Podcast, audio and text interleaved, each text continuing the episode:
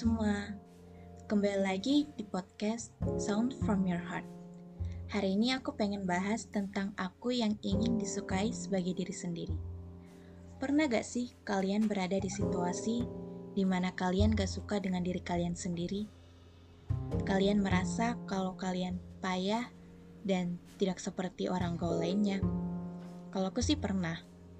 Aku udah pernah cerita di episode sebelumnya kan? Ya, aku pernah merasa aku ini payah dan mencoba merubah diri jadi orang yang lebih kelihatan gaul gitu dibanding orang lain. Biar dikata kita sefrekuensi. Tapi ujung-ujungnya aku malah gak nyaman. Di situ aku merasa kalau aku orang yang paling payah di dunia. Karena aku menyukai hal yang berbeda dari mereka. Tapi temanku pernah bilang gini kok. Buat apa sih dengerin lagu yang gak kamu suka, yang ada kamu bikin diri kamu menderita. Lebih baik kamu dengar, lihat, dan merasakan hal-hal yang bikin kamu bahagia. Saat itu aku gak ngerti perkataan dia. Karena dulu aku mikir, bukannya kita bahagia kalau orang lain bahagia. Tapi setelah aku pikir lagi, aku mulai ngerti. Ah, teman-temanku nyuruh aku bahagia sebagai diri aku sendiri. Sekali lagi, aku disadarin untuk jadi diri sendiri.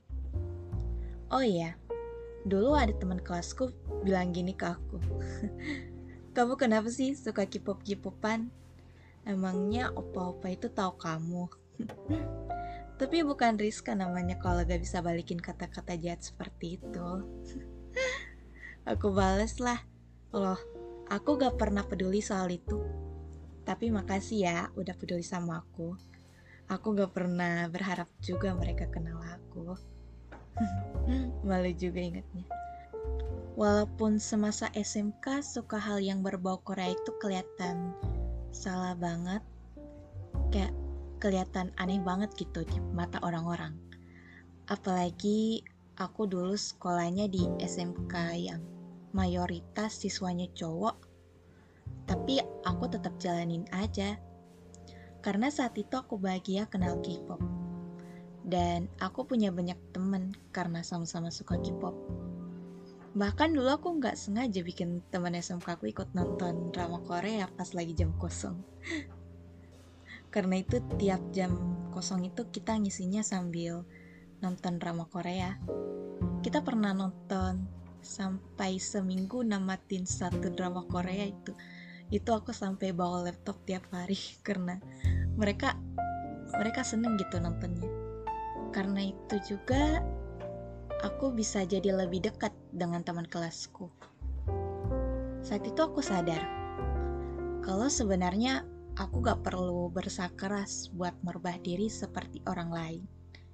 Aku gak perlu maksa diri menyukai lagu yang mereka suka atau memaksa diri biar kelihatan cantik di depan orang, biar mereka menyukai dan ingin berteman denganku.